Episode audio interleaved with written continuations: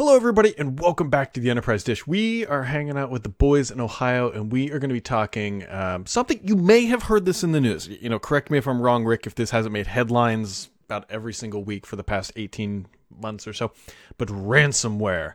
It is, it's not going away, and anything, it's getting more complex and more scary.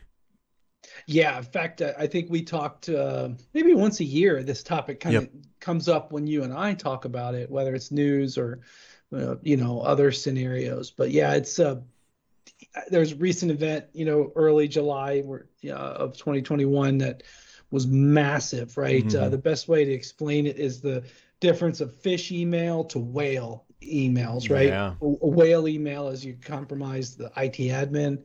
You know, phish admin is you compromise an end user. Now these supply chain ransomwares are, you know, really going rampant. So what is a supply chain ransomware? A lot of times people mm-hmm. don't even know what that means. But imagine you're using something with like an advanced dial home and it has bidirectional communication back and forth to some central service in your own infrastructure, and that becomes the inbound. Right, it's basically being walked in, mm-hmm. and if you know if it's compromised up top, and then it can be pushed down through multiple sites, it can be ugly. In fact, I just spoke with um, an individual mm-hmm. who was dealing with that, and um, I, I had a nice little debrief of that. Some really good advice uh, that came out of that, actually. But uh, it was it's been really bad this month, and you know I, I spend a lot of my kind of non-Veeam evangelism mm-hmm. effort on giving people some tips on bolstering their ransomware resiliency footprint. So I can like just I can just dish out tips, Brad, if you need to. Well, if we wind the clock back even, I mean, July, the beginning of July was twenty days ago, but you can start back like a series of events. You can start back with SolarWinds way back at the end of last year. Then there were some attacks we've gotten. Uh, Microsoft is dealing with the print spooler issue where it's been patched, then it was said not patched, then it was patched, and now it's back to being compromised again.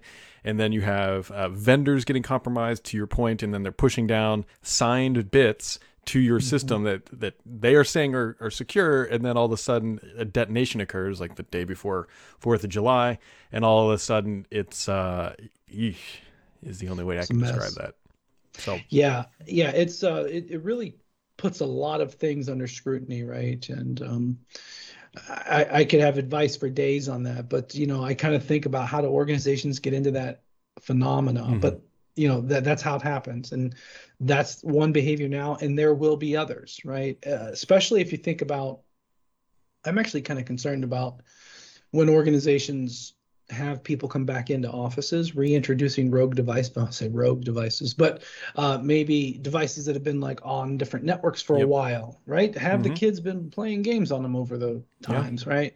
So there's some risks there, but um, you know, a couple of couple of tips, right? I'll just start riffing here. Tell me when to stop.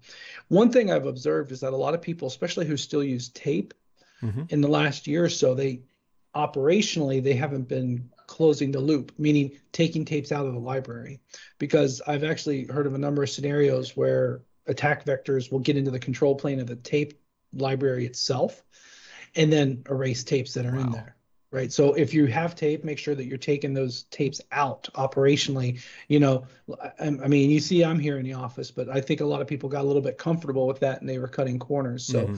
there's a pro tip. Uh, another thing that I'm seeing as a, a actionable piece of advice across the industry is really double down on multi-factor authentication.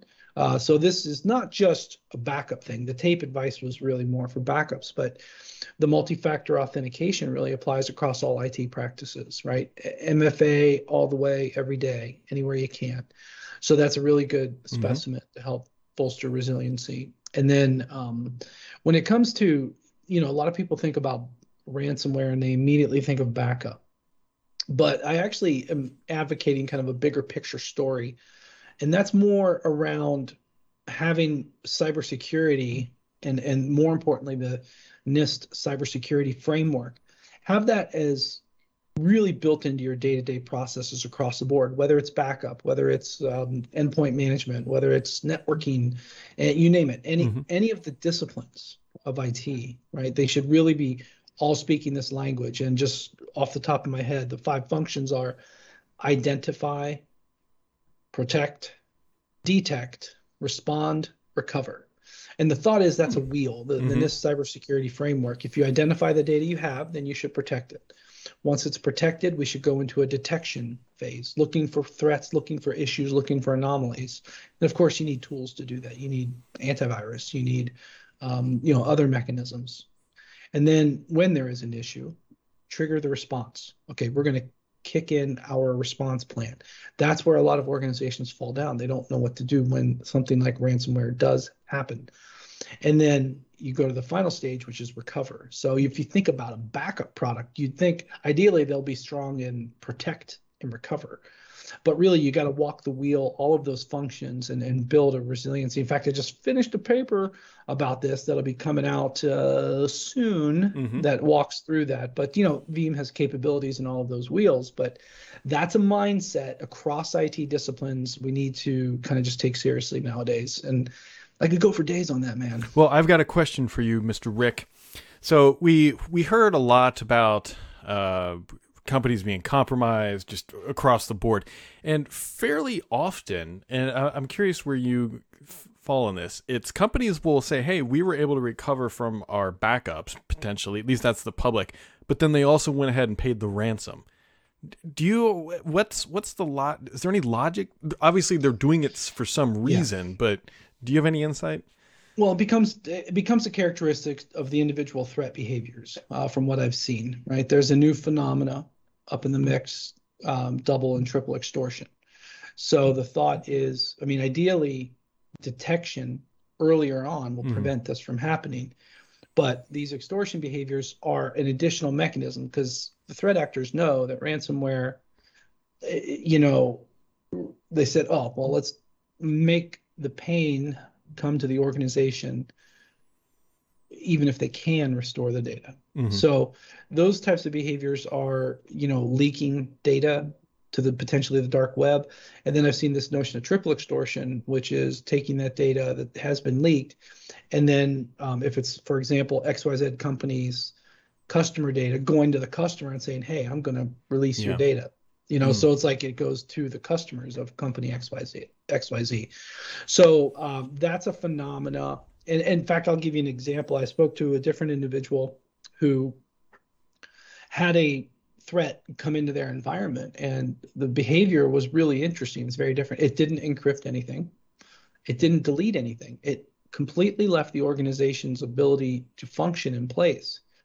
The only threat action was the removal of the extortion, right? Mm. So it's like there, then there's even these other dimensional types of plays. So um, I don't know, you know, the scenarios that go into play, um, the the steps that happen, you know, with, when an organization would have to engage with the threat actors, becomes kind of interesting and intriguing, and it's varietal and it's all over the place, and there's a lot of intermediaries. But um, you know, my angle here, what I my mission. And what I'm doing and what we do here at Veeam is just to make sure that organizations have their data, they have the ability to restore their data. And then that's the fundamental promise of like backup and recovery. But, mm-hmm. you know, if I think about those functions of identification, protection, detection, response, and recovery, those four or so those five functions together, those are really the holistic part. Again, take it for backup, take it for every other one of the trades and disciplines within I T and into the cloud and other modern apps and other things, because everywhere you go, uh, there's a threat. And um, my thought here is that all of those different disciplines, if they can work together with that framework, they can really shorten that time between incident and, you know, the detection of it. So that's the goal, is to just work backwards in the detection, you know, from don't even have to respond, go into detection, right? Those types of things. So um, there's a lot of reasons of why and how that could have come about. Um, you know, the other thing I'll say is that sometimes I've seen organizations who say, yeah, I can restore my backups, but I actually didn't back this up. Okay. Oh. So back to identification. If you don't identify what you care about, it's not protected, and therefore the rest of the functions fall off, right? So, you know, it becomes very fragmented very quickly. But um, yeah, that's just a couple of different scenarios that could go on there. Yeah, the I had a, a hedge or a guess, and maybe it's part of it too, is obviously if you get compromised, you've been compromised. They've found a way into your system. And just by restoring the backup doesn't mean that they no longer have uh, access to your system. And to your point, okay, yeah, you recovered completely, but that was what, a day of downtime? And then they can just, you know, flick a couple of keystrokes probably in PowerShell, and then you're back down again, and, and a day recovering and trying to figure out how they got in can be a whole different thing to being able to simply just recover your environment. Yeah, that's actually the fundamental problem. How does the threat start? How does it get yep. in, right? And if you look at The, the the Verizon data breach incident report, uh, Coveware puts out a lot of good statistics. Mm-hmm. Uh, Veeam's done internal private surveys uh, from uh, respondents, and some other research I've had. You know, really consistently, there's there's three main modes of entry. Main modes mm-hmm. of entry. The main ones are um, remote access not done well. The second is phish email, or you know uh, spear. message attacks. And the third is um, updates, exploited vulnerabilities. And I, I don't necessarily, I don't have enough market share data to indicate mm-hmm. some of those supply chain distributions to sit into that bucket just yet. But, you know, those three and then this new emerging behavior are really the, the main modes of entry. So if you work backwards and, and try to like say to my previous point, how does this problem happen? Well, let's do remote access right. Let's train people and use some common sense on email. Let's make sure systems are updated. And then let's reassess what's been walked in and welcomed into the network without mm-hmm. any real question, dial home and things like that. So uh, if you put all of those different, you know, kind of mindsets together, which are kind of things we should be doing anyways, getting remote access right, doing updates and some common sense on email and things like that. Those are characteristics that will help hedge off some of the main attack vectors, right? Sure, there's removable media. There's, um, you know, I spoke to an organization recently that their their experience with ransomware so far has been, oh yeah, an individual on their laptop had an incident and it, you know, just it got messed up mm-hmm. on the endpoint. But I'm like, hey, ransomware is not just a P C problem anymore. Yeah. It, it is much more in scope. And, you know, I didn't want to scare the individual, but it was it was like, hey, I, I've seen the other side of the mountain and it's not so good. So we need to take this pretty seriously today. Oh, yeah. If an endpoint, if this laptop gets compromised, I would assume the entire network is probably that it's connected to has probably been infected in some capacity. Well, you know, Brad, I have a backup product that's even free that can back up that device you're talking about. Uh, so um, next time I see you, I think I'll give you some of the, uh, uh, well, actually I have it on U S B, but I just said, don't be putting in removable media randomly, but um, I'll give you a link. Trust it. A link. Well, some people may not know this, uh, especially the audio, but Rick, I'm just kidding, works for works at Veeam. If there wasn't enough green in the background, enough Veeam on signage of uh, it, I don't know. People may not shoes. Um, yeah, the shoes. The shoes look legit too. Those are um. Whoop, wrong line. Yep. Those are um Nike Air Force Ones. Nice. Um, they're officially my uniform though. Because how many pairs it, do you have? This is now my second pair of Veeam issued shoes. Yes, and I, I think I have enough different types of socks to go the whole week. Wow. But um, it's funny with the shoes though. I'm calling them uniform because apparently if you're giving given a gift of a mm-hmm. certain amount, you have to claim it on your taxes. I'm calling that uniform. Yeah. So it, no, I don't want that on my taxes. If not, yeah, I'm sending it back. I don't know where on the ten forty you write Air Force Ones. Yeah. Well, they even say Ricketron on them. So they're like, you know, personalized and Veeam, but I, I don't know. They're too fancy. I've never worn them, believe it or not. Speaking of Veeam, by the way, I believe that you guys just landed pretty well on the Gartner reports. Uh, yes, that's right. That is right. I uh, I spend the whole month of March, believe it or not, uh, Brad, working on with a couple others at Veeam, but we work on our our entry to the Gartner Magic Quadrant for our enterprise backup software. And I feel that um, you know I've been I've been at Veeam now. This is my eleventh year. Wow, is it really? Yeah, it's crazy. It's awesome. And actually, I knew for the audience, uh, I knew Brad even before I was at Veeam, mm-hmm. right? So we go way back. Way back. But it, actually, even before Brad was doing this, you know. So, mm-hmm. but anyways, um, you know, I've seen it change and grow and add products and add capabilities and and be much more you know, capable and comfortable going into new segments and, you know, the enterprise, for example. And and really the result of the Magic Quadrant this year is it's just like, I don't know if anybody's a parent, they understand what I'm talking about. It's like, whoa, it's growing up. I love it. Mm-hmm. Um, but uh, yeah, we we we place good. Um, you you know, we we hold we hold an axis, right? So that's an interesting characteristic. I guess there can only be, you know, you know, there's two axes. Yeah. The the northbound and the uh, east-westbound axis. I guess you say there's four because there's a side you don't want to be yeah. on. Right? But on a on one of the axes that you want to be on, on the you know the, the upper side of it, we do we are an axis holder for the ability to execute. And I tell you, um, you can kind of see it on my uh, my sheet back there. But I have a little motto for my team: G S D, get stuff done. Mm-hmm. You know, and uh, that just execution. You know, and I personally have like a little. Maybe it's a sickness, a pretty intense work ethic, right? Yeah. But um, it, it just is reflected in the, the the heart and soul of Veeam, really, of just executing, whether it's, you know, it's, of course, it's market presence and customer adoption, but even like partner programs, integrations, alliances, breadth of platform. There's so much that goes into it. But, you know, I really think um, it, it was a good result. And, you know, we're never done. That's the thing, right? We're already yeah. like strategically um working towards, you know, okay, what, what's the next one going to do? You know, what do we need to do to um what do we need to combat uh from our from our own assessment, right? Forget the other market. I, I look specifically at Veeam, and me and the other uh, resources that go at it, we uh we, we really never stop on that.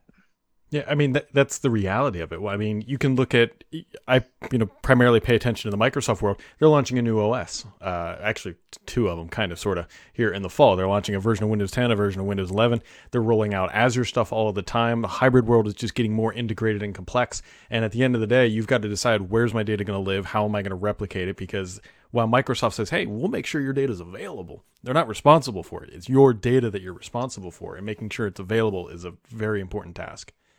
Nobody wants to learn about the shared responsibility model the hard way. Right. Okay.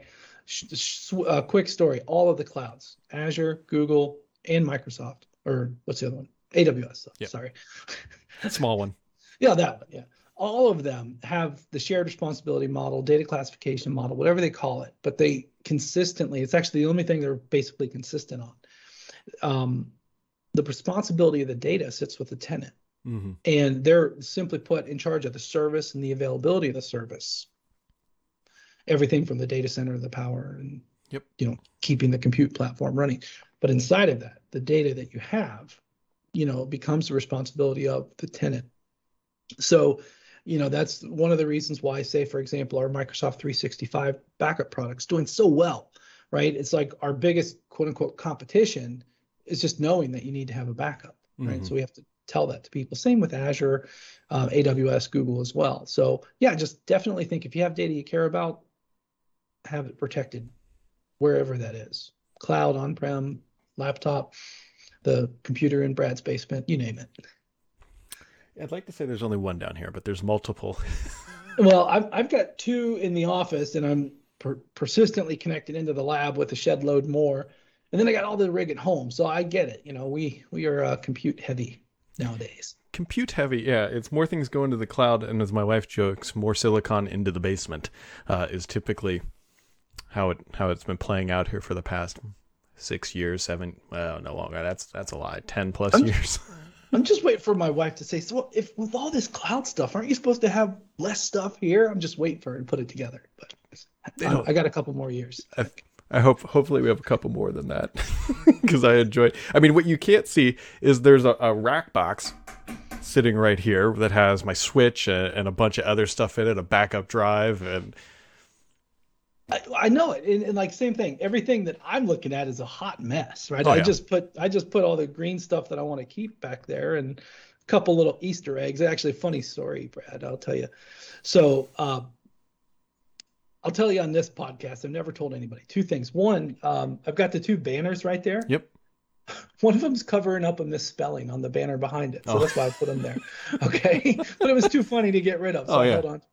And then the other thing is the whiteboard behind there, um, kind of a, ah, you can still see it above the one shoe. It says A T for archived here.